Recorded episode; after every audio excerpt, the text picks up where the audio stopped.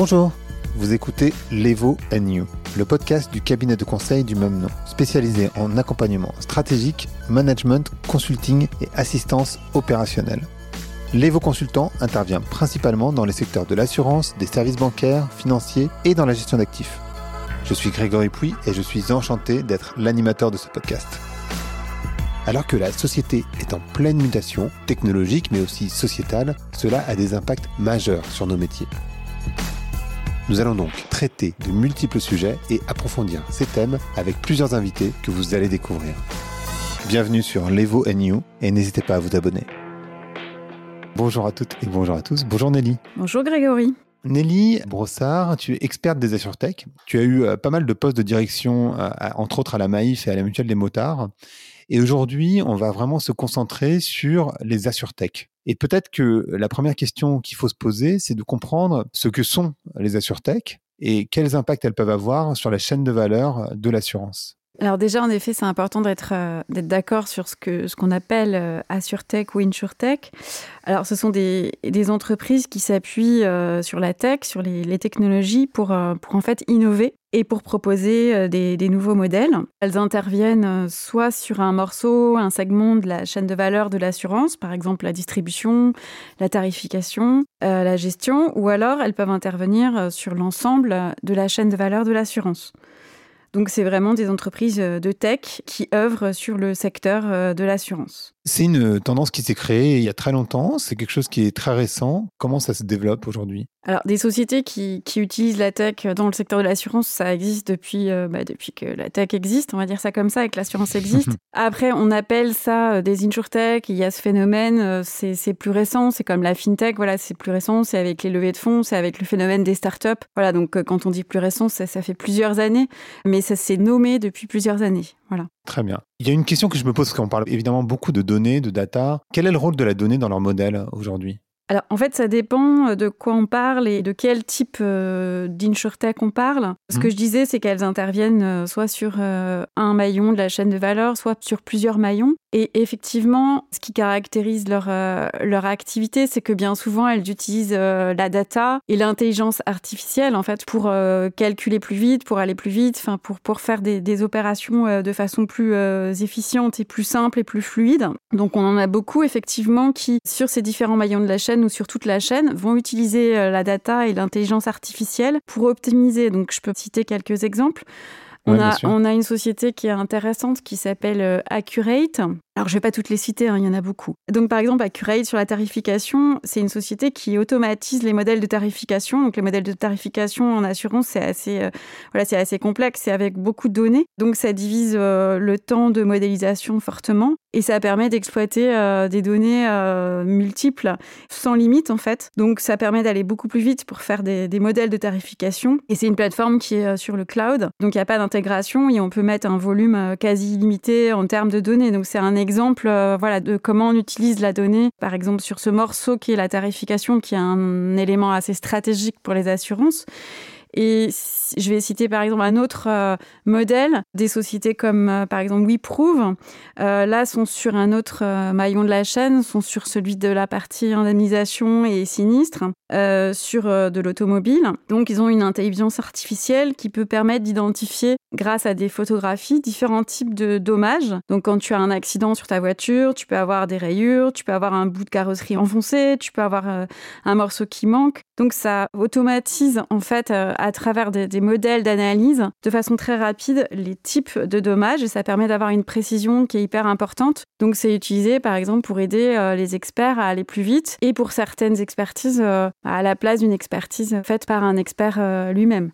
Voilà, donc c'est des exemples qui montrent que voilà, on a des sujets sur les, les différents points de la chaîne de valeur, que ce soit bah, soit la distribution, soit la tarification, soit la gestion, l'indemnisation, et puis que effectivement la data et, et l'intelligence artificielle est fortement utilisée par ces insurtech. Et en fait, c'est ce que tu disais au tout début. Euh, il y a deux typologies d'InsurTech. Il, y a celles qui, euh, effectivement, agissent sur des maillons de la chaîne. C'est les deux exemples que tu viens de prendre. Et puis, il y a euh, celles qui agissent sur l'ensemble de la chaîne de valeur aussi. Est-ce que tu as des, exemples dans ce sens-là? Alors aujourd'hui, il y en a beaucoup, beaucoup, beaucoup qui interviennent sur des maillons, donc ce qu'on a dit euh, sur la distribution, la tarification, la relation client, euh, la fraude, l'indemnisation. Et il y en a qui interviennent sur l'ensemble de la chaîne.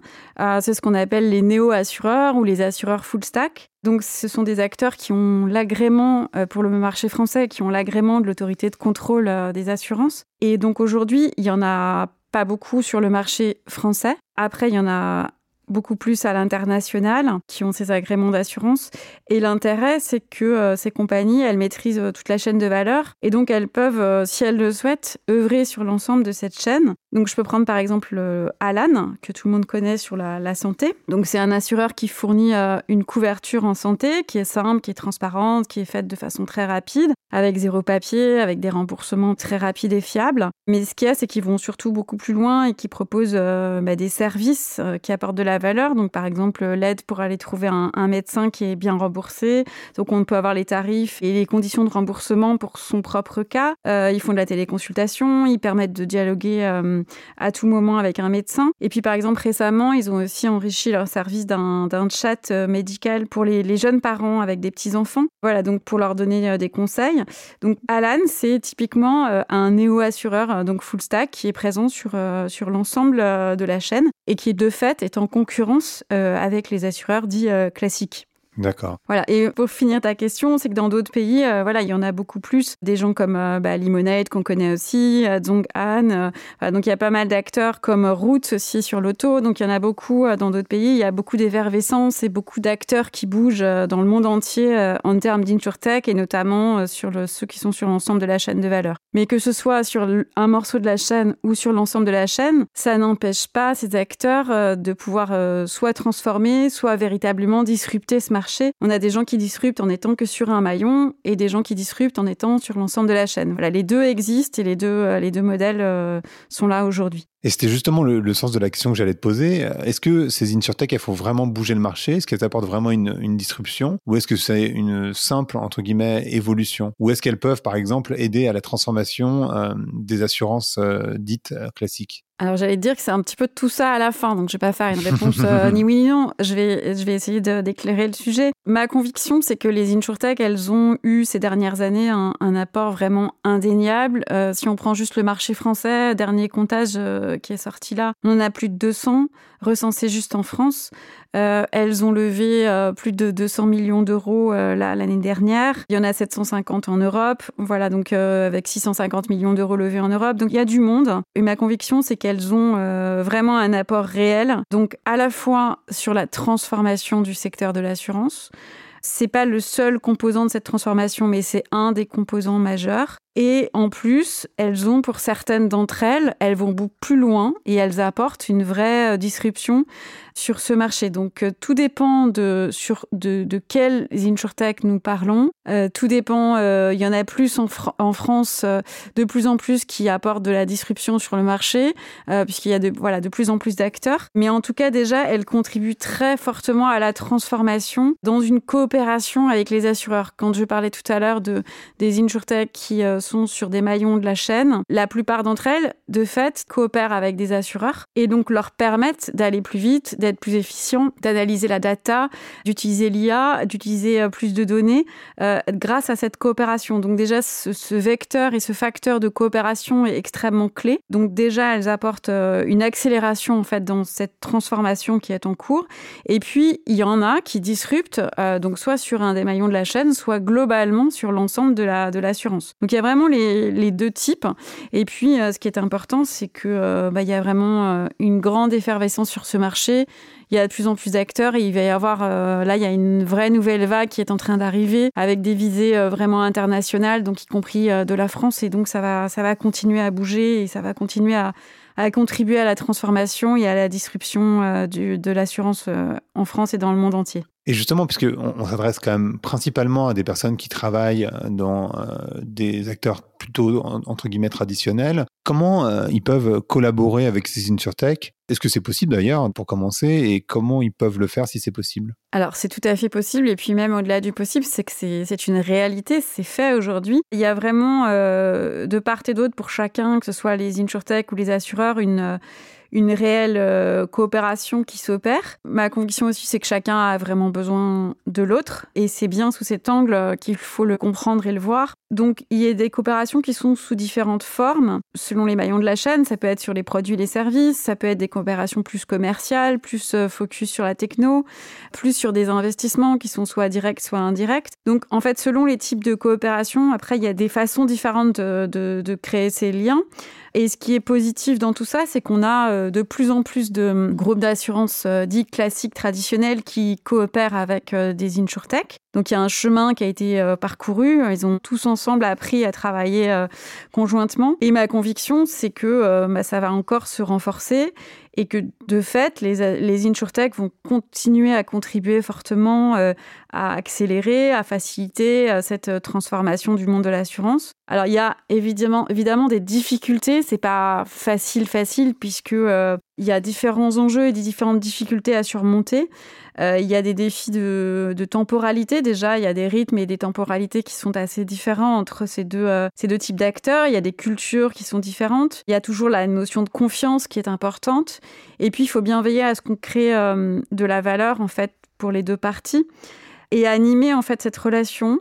Donc il y, a, tout ça en fait qui est important et sur lequel euh, bah, les assureurs et les insurtech travaillent depuis quelques années et réussissent euh, potentiellement de mieux en mieux à travailler ensemble, à coopérer et à comprendre en fait quelles sont les clés. Euh, donc les clés, c'est vraiment bien créer de la valeur ensemble, réussir à mettre de la diversité et bien ouvrir en fait ces, écosystèmes. Enfin, ça, ça y aide. Et puis adapter son organisation et sa temporalité parce que voilà, parce que pour quelques mois, pour une start-up, c'est beaucoup beaucoup de temps et c'est très rapide euh, à l'échelle d'un grand groupe. Donc, euh, et il faut aussi qu'il y ait des personnes qui suivent bien et qui, euh, qui accompagnent bien les projets en interne au sein des grands groupes parce que sinon, ça, voilà, ça part assez vite et ça prend beaucoup plus de temps que prévu au départ. Donc sur ces coopérations, ce qui est important, c'est qu'elles évoluent, elles se construisent au fil de l'eau en apprenant en fait à travailler ensemble et elles sont réelles et existantes et elles sont en train de, s'amplifier. En tout cas, c'est ma, c'est ma vision et c'est ma conviction aujourd'hui. Donc c'est plutôt une bonne nouvelle finalement qu'elles soient arrivées parce que elles font finalement euh, évoluer les marchés euh, à une vitesse peut-être euh, supérieure que la vitesse entre guillemets classique si elles n'avaient pas été là. Donc moi j'envisage ça plutôt comme une bonne nouvelle, non? Oui, moi je pense que c'est une bonne nouvelle et, et le sujet c'est de, bah, de continuer à travailler ensemble et ça fait vraiment gagner du temps. Et euh, donc, il y a beaucoup de, groupes d'assurance qui, bah, qui nouent des coopérations de façon différente, comme je disais, soit sur des produits, soit sur une techno, mmh. Euh, soit mmh. sur des morceaux de la chaîne, soit en allant investir aussi, c'est aussi une façon de le faire, euh, soit directement, soit à travers des, des fonds. et du coup, c'est extrêmement important d'avoir ce point-là. Du coup, il y a une question que je me pose. C'est quoi les tendances? Enfin, est-ce qu'il y a des nouvelles tendances dans les insurtech que tu vois poindre, qui sont des micro-signaux, ou est-ce que ce qui est déjà arrivé, c'est euh, la majorité de ce qu'on va voir advenir euh, dans, dans, les années à venir? Ce que je disais tout à l'heure, en fait, on a, on a de plus en plus d'acteurs et on a de, de mm, plus en mm. plus d'acteurs qui vont être euh, aussi sur l'ensemble de la chaîne de valeur, donc qui vont être des néo-assureurs, qui vont avoir un, un agrément d'assurance, donc ils vont pouvoir euh, voir grand, voir loin et proposer donc euh, des éléments sur, sur l'ensemble de la, de la chaîne. Donc ils vont être euh, un peu aussi en concurrence par rapport aux acteurs traditionnels, mais il y aura aussi bah, tous ceux qui vont être spécialisés et qui vont être vraiment dans l'apport de, de services aux assureurs. Donc là, il y a il y a un peu une nouvelle vague qui est en train d'arriver, notamment sur, euh, sur le marché français. On avait jusque-là l'agrément de Alan, euh, de Sena, qui est aussi mhm. euh, un assureur qui a eu son agrément il y a, il y a, peu de temps. Et puis là, il y a d'autres agréments français qui sont en train d'arriver. Là, ça va arriver dans les, dans les quelques mois qui, viennent. Et donc, tout ça, ça va continuer et contribuer à accélérer, en fait, ce, ce développement et ces nouveaux services et qui font bien bouger et qui contribuent à faire bouger l'ensemble du secteur de l'assurance. Tout ça au bénéfice des consommateurs. C'est ça qui est important. Et ouais, évidemment, c'est essentiel parce que, en fait, la confiance, elle est au cœur euh, de l'assurance. Et quelque part, euh, ce qui est intéressant de voir, c'est que les consommateurs, ils ont perdu euh, justement cette confiance, en particulier, alors à plein de niveaux, hein, dans les médias, dans le gouvernement, etc., mais aussi dans les assurances. Une question que je me pose, c'est est-ce que, enfin, d'abord, comment retrouver cette confiance et est-ce que les insurtech peuvent aider à retrouver cette confiance? La confiance, c'est un vaste sujet parce que c'est pas un nouveau sujet.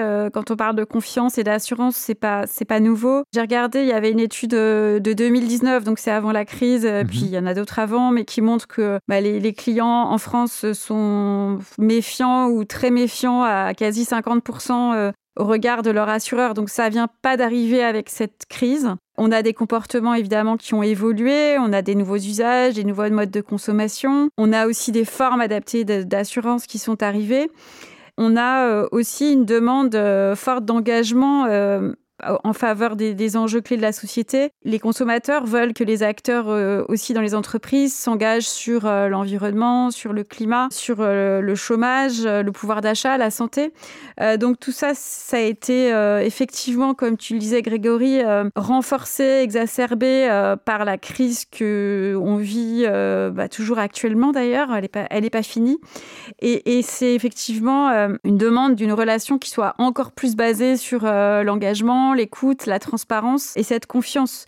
Donc, euh, ce qu'on a vu, euh, si tu as bien suivi euh, les médias dans cette crise du Covid, c'est que la crise du Covid, elle a mis un peu l'assurance, enfin ce secteur de l'assurance en, premier niveau, en première ligne, et elle a encore renforcé cette, cette défiance, alors que bah, toute l'assurance a été fortement mobilisée et fortement contributrice, en fait, déjà financièrement, mmh. mais pas que, en termes aussi d'aide et d'assistance psychologique et, et d'aide. Et donc, il y a eu un débat sur les pertes d'exploitation des restaurants, qui n'est d'ailleurs pas fini il y a eu ensuite euh, le rembourser les prix moto. Il y a eu euh, le rendre l'argent aussi. Donc il y a eu euh, plein de, de cacophonies en fait autour de tout ça une confusion. Donc cette crise, alors que les assureurs sont au cœur du dispositif pour aider, pour accompagner les consommateurs, elle a encore renforcé cette défiance. Donc comme je le disais, il faut que ce soit vraiment plus proche, plus transparent, que ce soit vraiment une nouvelle relation avec encore plus d'écoute et de et d'engagement et de transparence. Et pour vraiment répondre à ton point, ce qu'on voit, c'est que euh, bah, pour établir cette confiance, il faut toujours faire preuve d'une euh, d'une pédagogie importante parce que c'est pas très simple, c'est pas très clair de comprendre ce qui garantit, ce qui l'est pas, etc. Donc c'est important que la profession fasse un effort de là-dessus sur cette pédagogie. Un effort aussi sur les offres, hein, parce que les offres, elles sont compliquées. Donc il faut absolument simplifier, simplifier euh, les offres pour qu'elles soient mhm. compréhensibles et transparentes pour les, consommateurs. Et puis je pense qu'il faut aussi euh, bah, bien affirmer et faire des choses aussi d'un point de vue euh, sociétal, que les assureurs expliquent bien ce qu'ils font, parce qu'ils font beaucoup de choses sur la, société. Dans leur engagement, ils font, ils font des actions extrêmement concrètes. Donc ils expliquent tout ça. Et, et ce qu'on voit par rapport à ton point sur les insurtech, ce qu'on voit, c'est que beaucoup d'insurtech se sont, se sont créés justement sur cette simplicité, cette transparence. Le fait aussi de donner à des organismes caritatifs, si on voit des acteurs comme euh, Luco, comme Lemonade, euh, mhm. comme plein d'autres, mhm. euh, donc qui s'engagent à, reverser de l'argent à des actions caritatives. Donc on voit que les insurtech aussi sont dans cet engagement-là et, et travaillent beaucoup sur la pédagogie, sur la simplicité, sur la transparence des offres.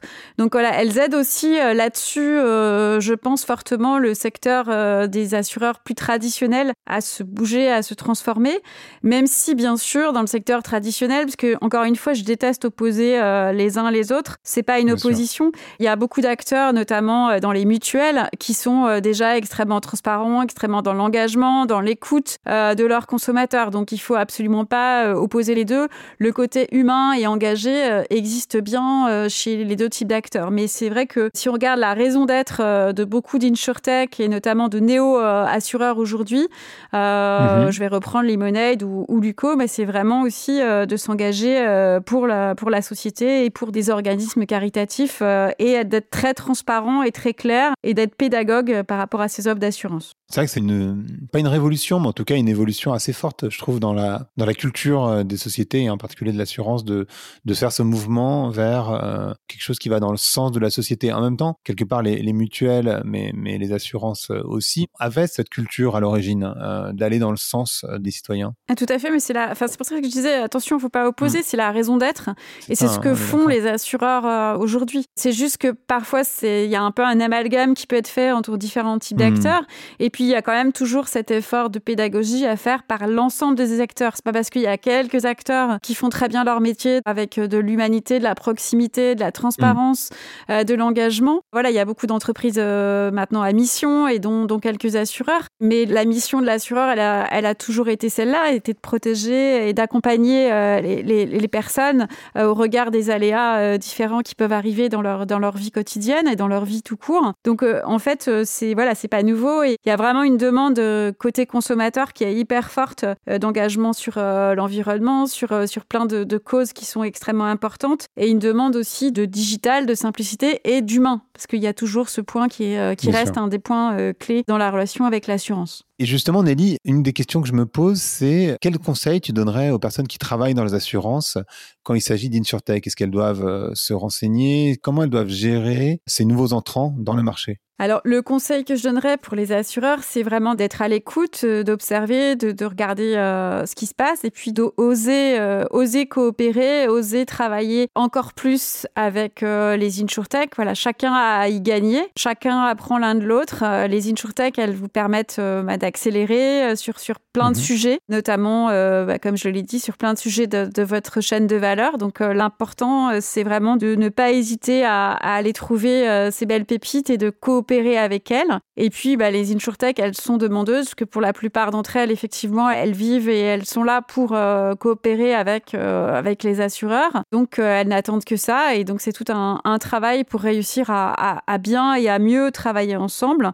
Et comme je le disais, ça progresse d'année en année, euh, ben, c'est en, cheminant ensemble qu'on arrive à, mieux travailler et à renforcer ces coopérations. Donc voilà, donc c'est euh, vraiment être ouvert et puis euh, essayer de, encore plus coopérer et travailler ensemble. Voilà mon, mon conseil pour les assureurs et les insurtech. Super, merci beaucoup Nelly. Merci Grégory.